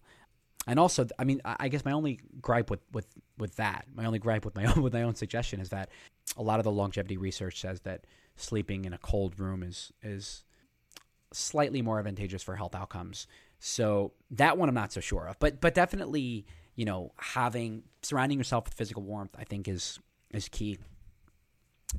Something else I wanted to note is I think, you know, I think there are cultural differences to how we view breakups in America versus other places in the world. And I kind of mentioned this to Florence at one point towards the end when she was talking about the Museum of, of Broken Relationships. But if relationships don't work out in America, um, then it's a failure. You know, it's like, ah, oh, you know, we broke up. Oh, I'm so sorry, man. Oh, that's horrible. That's, you know, let me know if you need anything. Or, uh, yeah, you know, I, I don't I don't talk to her anymore. We're not we're not dating. Oh my gosh, that that's that's so terrible. But other parts of the world, in Asia, for example, a lot of those stories end in gratitude. Even I mean, even by the way, even the the the language we broke up. It just it broke. Like like what does it mean to break something? Instead of like we we separated, we went our separate ways. I bet you know what? I bet that's an English thing, an American thing. Break up etymology. A breakup, a dissolution of connected, from the verbal expression, blah blah blah. Break bread. We know that. The verbal phrase was used of plow land, later of groups of things, also of marriages. Break it up as a command to stop a fight is recorded from 1936. I don't think I'm gonna be able to find who invented breakup. Who knows? Anyway, uh, that was that was kind of a, a, fruitless endeavor of me trying to find out where the, where the phrase breakup came from. In in Asia, uh, and you see this with, with the stories of decoupling in Japan, the divorce ceremonies, and smashing the wedding ring with with the mallet. Um, it's a celebration. It's it's a new beginning. It's looking back fondly on what you have, and um, you know. But in America, I don't think you see as much of that gratitude. I think that the stories are more self centered. You know, if, if you ask a friend, why did a relationship end in America? I think you're more likely to get a story that's one sided. You know, that's, oh, I was absolutely perfect and the other person was flawed. The other person was selfish or jealous or control. And look, sometimes that's true. You know, sometimes you got to get out of relationship because the other person isn't being, you know, isn't treating you right. But more, more often than not, as it, as they say, like it takes two. And so, I think it'd be healthier for us to look at relationships in America as more two sided, as not being one person's fault or one person being blameworthy, and also like being grateful for time you spent together. Um, looking back with gratitude, you know, like I said, looking at every relationship as a lesson um, and taking it with you to the next stage of your life. You know, ultimately, like it's just this person was a chapter or was multiple chapters, but they're not your whole story. And so I think I think kind of being cognizant of those distinctions with how we view breakups in different cultures and different regions is kind of helpful to, to put that in perspective. I guess one of the last things to, to mention is this whole idea of like a pill for heartbreak. And and to me, that almost reminds me of like a Sama or Soma from um, Brave New World, of like a pill that makes you feel good, that just erases your emotional capacity. I just don't think that. I think as as Florence and I talked about, grieving and going through loss is what makes us human and what makes us appreciate having love. And I, think if we just eradicate that, if we experience the highest of highs in love and then go through a breakup and then take a pill, like uh, take a pill and then immediately feel better, then what? You know, the I feel like the highs wouldn't be as high anymore. I feel like the despair, despondency, and, and the the letdown of a breakup is what makes love feel so good. You know what I mean? So it's like, yes, it would be better to not have to feel uh, the you know the lows that that come with a separation and come with heartbreak but i don't see that you know in the long run being beneficial. I, I, I do think, like Dr. Donaldson alluded to, and uh, Florence wrote about, in the future, I do I do believe that there will be medicines on the market. You know, you'll see infomercials. You know, are you going through a rough breakup? Do you find it difficult to eat and sleep and watch Netflix? Why don't you like, you know, have you considered a pill? Like, I definitely see that as a way of alleviating the discomfort and getting on with your life. But I just don't know if if that's you know, if that's um if that's what's best. I mean, I mentioned in the beginning of the episode that uh, I would share um, some of my personal experiences, um, having gone through uh, breakups and. Hang on. Mm. I had to grab a uh, cup of coffee because it might be a little while. Um, so if you stuck around with me for the last 90 plus minutes, uh, I've talked about heartbreak a lot in the abstract for this entire episode, but I figured it would help add some perspective and some color to this conversation if I imbued it with my personal experience as well. And you know, I'm, I'm 29. I'm going to be 30 uh, at the time of this episode next month. Um, and so obviously, like I've had, I've had breakups. I mean, either you get married to the person that you're in your first relationship with, or you're in a polygamous kind of situation. Uh, other than that, like everyone experiences a breakup, and Um, I think for me, what makes it particularly agonizing is the fact that I have obsessive compulsive disorder. Um, and so, really, my entire life, when I've been either rejected by a, a woman, a girl that I'm interested in, or I've undergone like a breakup, it's been hard for me to take my mind off of it. You know, I mean, I just remember back in high school, um, uh, like after my first relationship ended between high school and college, I I would just journal about it every single day, and I would listen to like sad songs on my iPod Nano. You know, I was super emo, um, and I just ruminate over like the best, you know, with rosy retrospection, right? Like the best times, just replaying over and over in my head, like I was the main character in some romantic movie, or um, you know, like replay conversations that uh, I had and think about like all of the possible things that I could have said, or you know, drafting like drafting text messages um,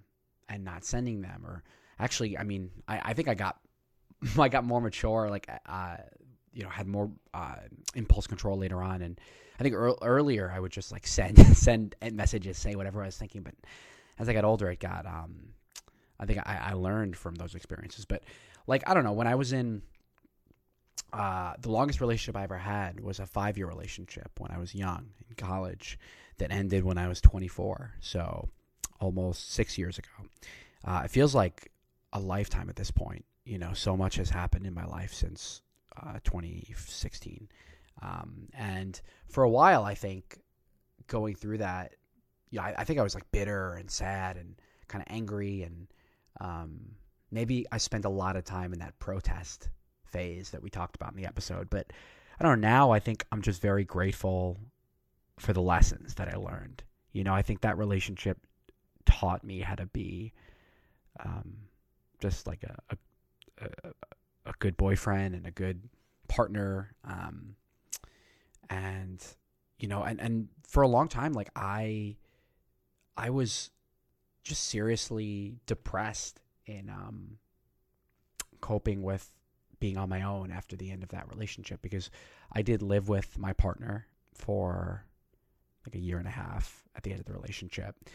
And so it was challenging being on my home, uh, being on my own. And I really related to like a lot of the stuff in the book that Florence talked about with like everything, you know, a lot of objects like reminding me of my partner and um, just being surrounded by memories. And I mean, when you live with someone and when you're in a relationship five years, I can't even imagine 25 years in a marriage and having children, but even five years, like every experience you have, you know, every, everything you see, everything you hear, everyone, you know, major life events in the last five years, like it reminds you of them. And, you know, I, I was in therapy for a while.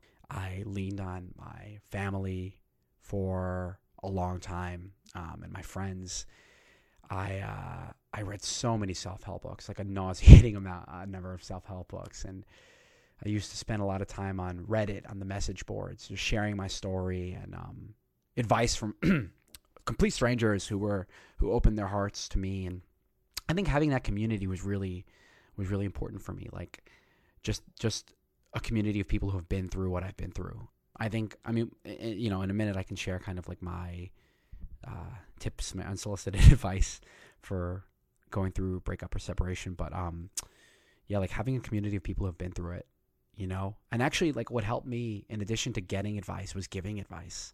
Like I'd go on Reddit and people would share stories of their heartbreak, and I would just tell them like it gets better. You know, every day it gets better. Like try this, try this, try this, and helping people who are in similar positions to me was really uh, was really powerful actually like this this is pretty personal, but uh, there were so many days where when I was going through this um, this this breakup where I I just like I was so I think I was so dependent on other people like I could not stand to be on my own to the point where like I would have like a, a rotating rotating like phone bank like I would call one of my sisters. And she'd pick up. I would call another sister. And I call another friend, another friend. Like I always had to be talking to someone. I was just so horrified to be my own, which is um, something that I've dealt with and grown grown from in the last six years. But like I don't know, in particular, I was very obsessed with um, having visual reminders that I I was like you know visual reminders that I was like loved and cared for and that I was a valuable person. I um I would put quotes on my wall. Um, I bet I still have them. Let's see. I think I still have some of them on my desk. Yeah, I have a pile of them right here. I still have them on my desk. Do something today that your future self will, will thank you for. Don't let yesterday take up too much of today. Um, worry is a misuse of imagination. Que sera, sera. Whatever will be, will be. That's one of my favorites. And I would just put these on my wall. Um, that way, the first thing that I saw every morning was these positive affirmations. I actually spent um, I spent a good amount of time making this huge poster. 100 guiding principles for healthy worry-free living. On one of the past episodes of the pod i want to say like a year ago or something maybe around like thanksgiving um, if you've listened to most of the episodes you'll probably remember i actually read some of these principles. But i wrote out and i have notoriously bad handwriting so believe me this took me months to do. But there was a book don't sweat the small stuff by by Richard Carlson. And I wrote out all of the guiding principles. You know, live this day as if it were your last, and schedule time for your inner work, and avoid weatherproofing. All these things I wrote out on my wall every day, and it became kind of like an artistic project. Because, like I said, my handwriting is so bad, and it took so much time to like get the calligraphy right. And when I finally put it up, like it just it was like a uh, like a visual representation of of how much work I'd put into bettering myself and um, I've actually had it in all of my apartments since 2016. It's been six years. a lot of people, like when I have friends over or family, they're just like, "What? what in the what in the hell is this?"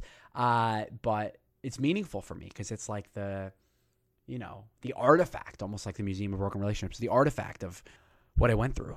I, I mean, I explored meditation.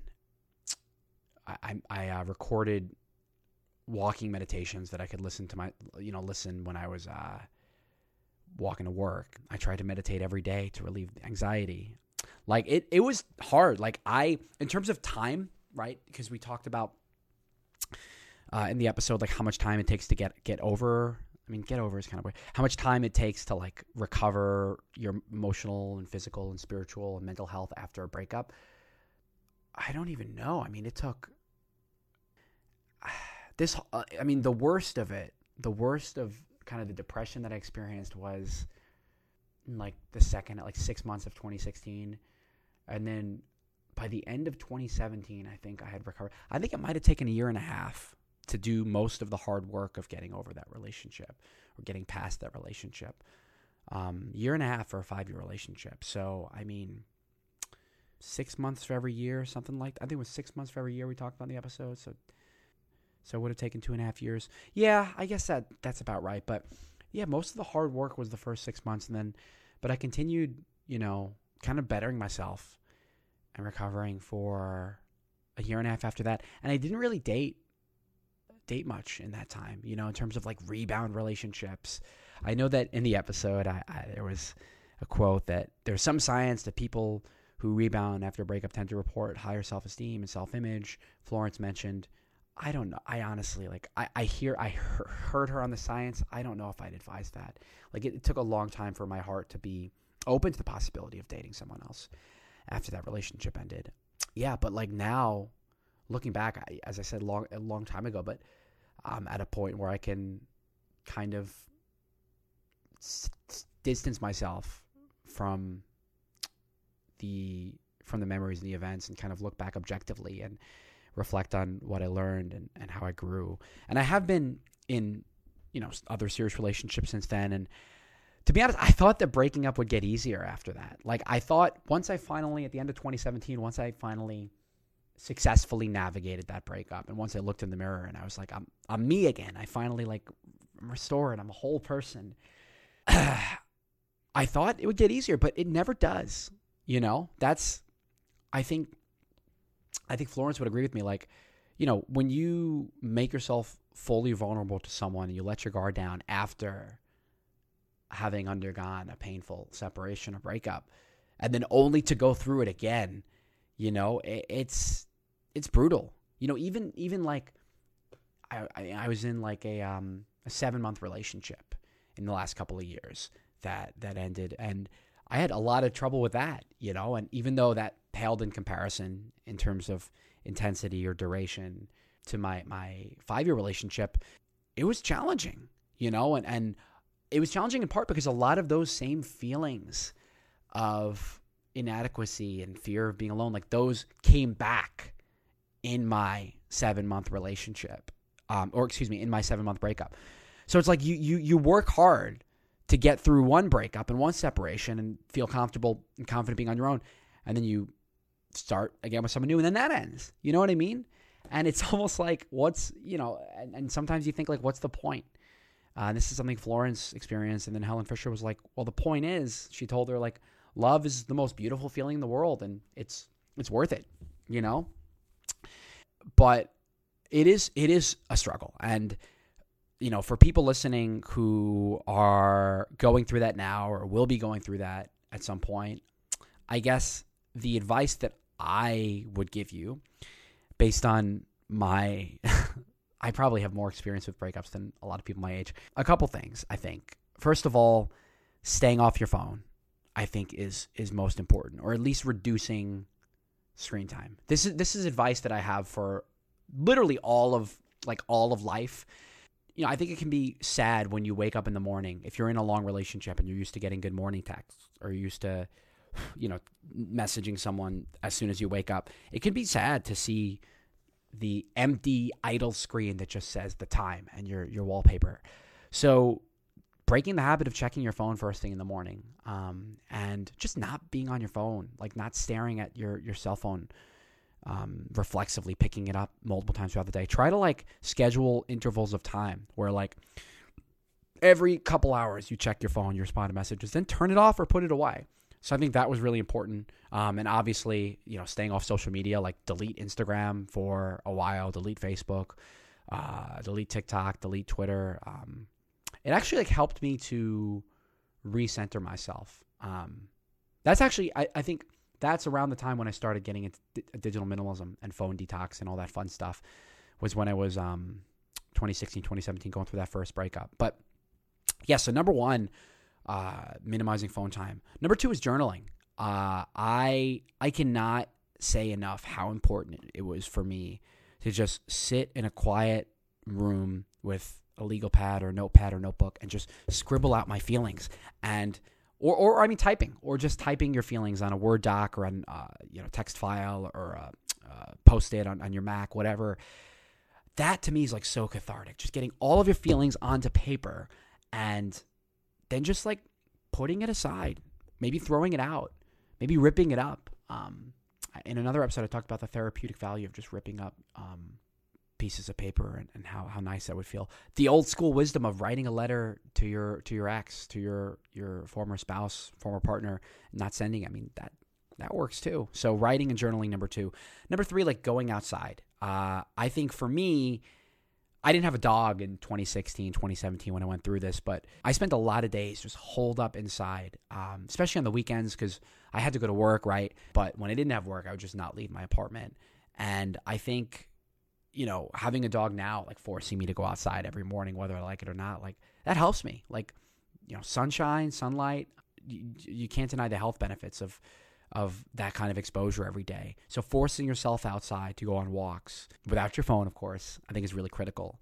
Along those lines, like exercise, it's one of those things where just if you can somehow drag yourself to the gym um, and get that endorphin rush and that flood of feel good dopamine and you know get your heart up and then activate the relaxing uh, hormones associated with the parasympathetic nervous system like you're going to feel great after that so exercise taking showers. I know, I know some of this is like kind of sounding like common sense at that point, but like same thing, you know, it's, uh, if you're staying at home all weekend, you can just, you know, lie in bed and get all sticky and gross. Like, you know, force yourself to get into the shower and you'll, you'll feel great afterwards.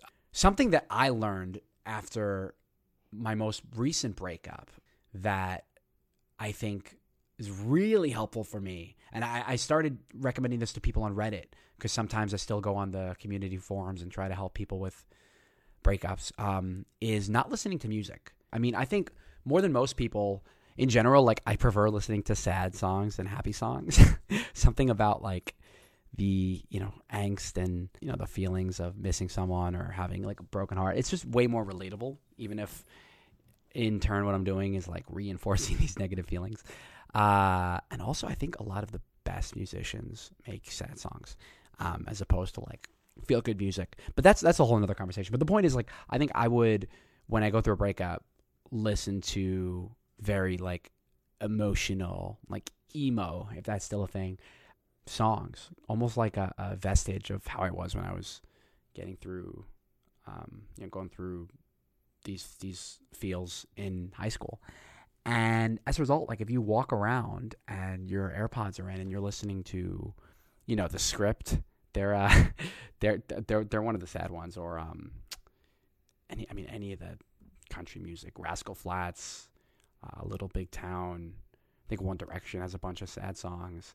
Um, Sam Smith, uh, Parachute, Ronnie Day. I listen to a lot of a lot. Of, you know, you guys probably don't even know um, Ronnie Day, but indie musician. I listened to a lot of um, when I was younger, or Guster. I mean, if you listen to these these musicians and you walk around, you know, you you walk around and the world is colored by the words of Chris Martin singing like singing "Fix You," uh, which is kind of like a funeral song.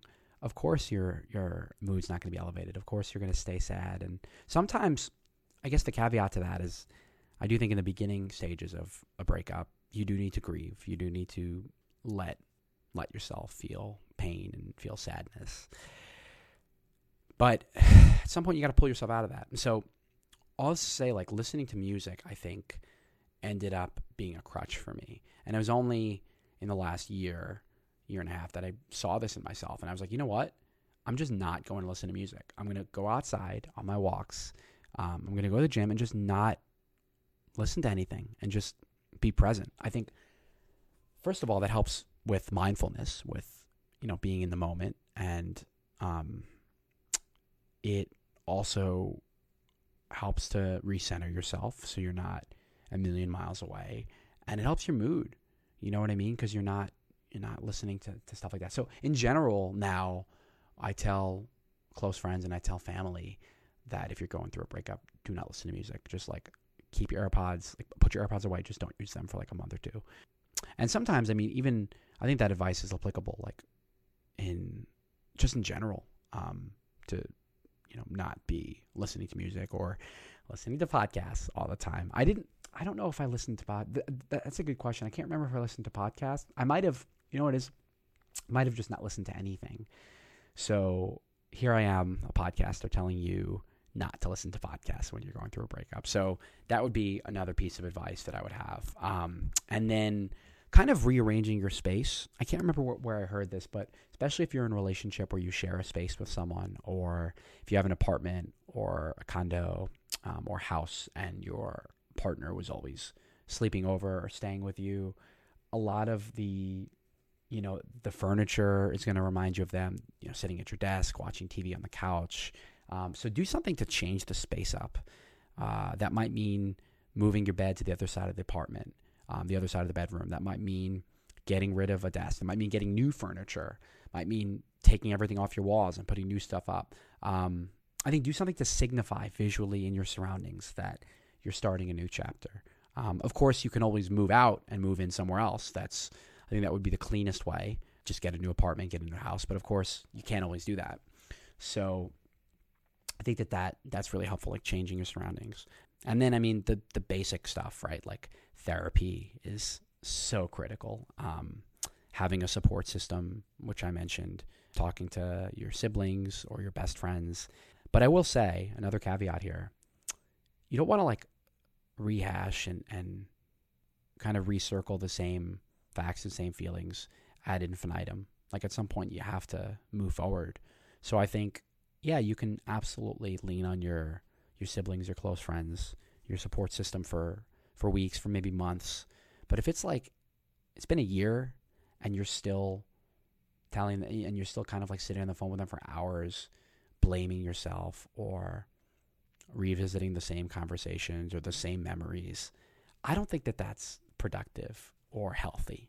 So I think the onus is on you to kind of say, all right, I have, you know, talked I could I've talked this out as much as I could talk this out. Like now it's time to just not talk about it anymore. If that makes sense. Like cuz as much as it is you do need to get all your feelings on paper, uh, like I said with journaling or out into the open, sometimes it's like overkill. Sometimes especially if you're obsessive like me or even if you don't have OCD, if you just have an obsessive personality and you just um you just keep talking and talking and talking. It's just you're not getting anywhere. You're just reinforcing the other person, just enabling this obsession, which is ultimately what it turns into.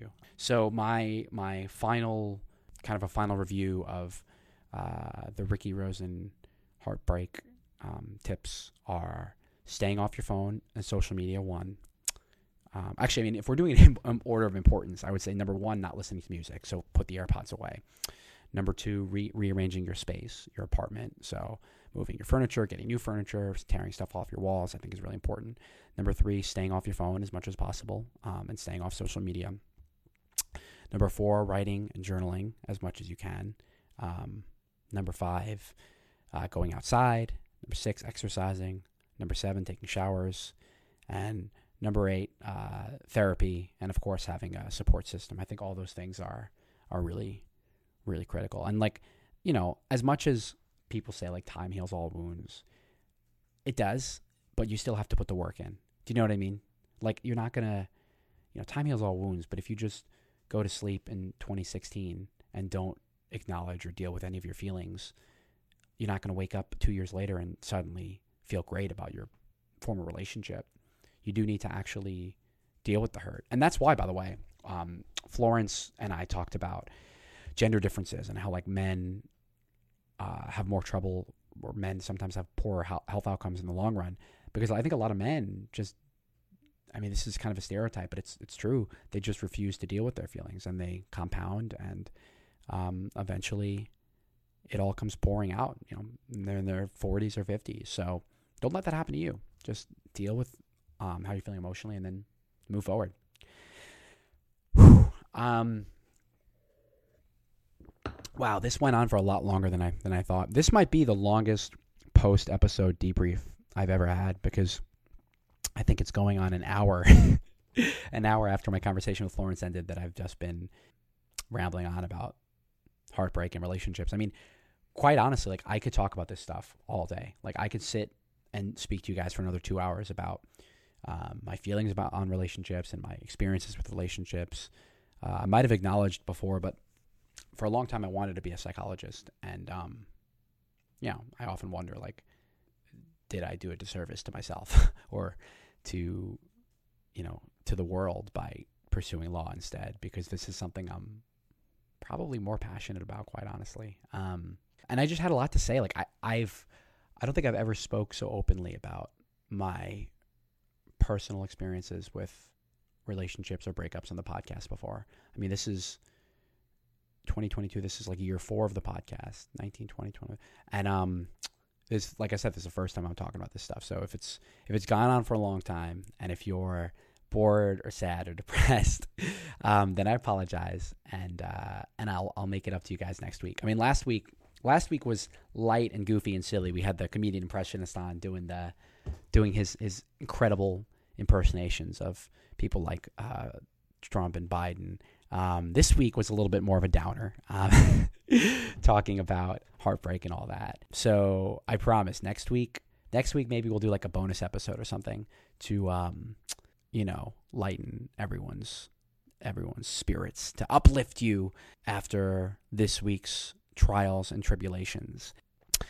But yeah, I want to thank Florence Williams for coming on to talk about her book. Uh, definitely recommend all of you guys check it out. Heartbreak: uh, Personal and Scientific Journey. And maybe I'll leave you with. Uh, this is so corny. Uh, skip ahead if if if if you've heard enough, but maybe I'll leave you with a couple uh, quotes that that um, that I think are pretty powerful uh, when we talk about like love and loss. Um, here's a good one. If you've never felt your soul being torn apart, you've never loved anyone with all your heart there's no person attributed to that, but that's pretty beautiful. The risk of love is loss, and the price of loss is grief. But the pain of grief is only a shadow when compared with the pain of never risking love. this is funny. There's actually a, quote from WandaVision, which is it's like a, a, Marvel like superhero show, but somehow there was like a kernel of of just incredible sage advice from Vision in the show. He says, uh, "What is grief if not love persevering?" That's very beautiful. I don't know if he even made that up or the show even made that up. Hmm. This one's really interesting. I'm gonna this this will be the last one.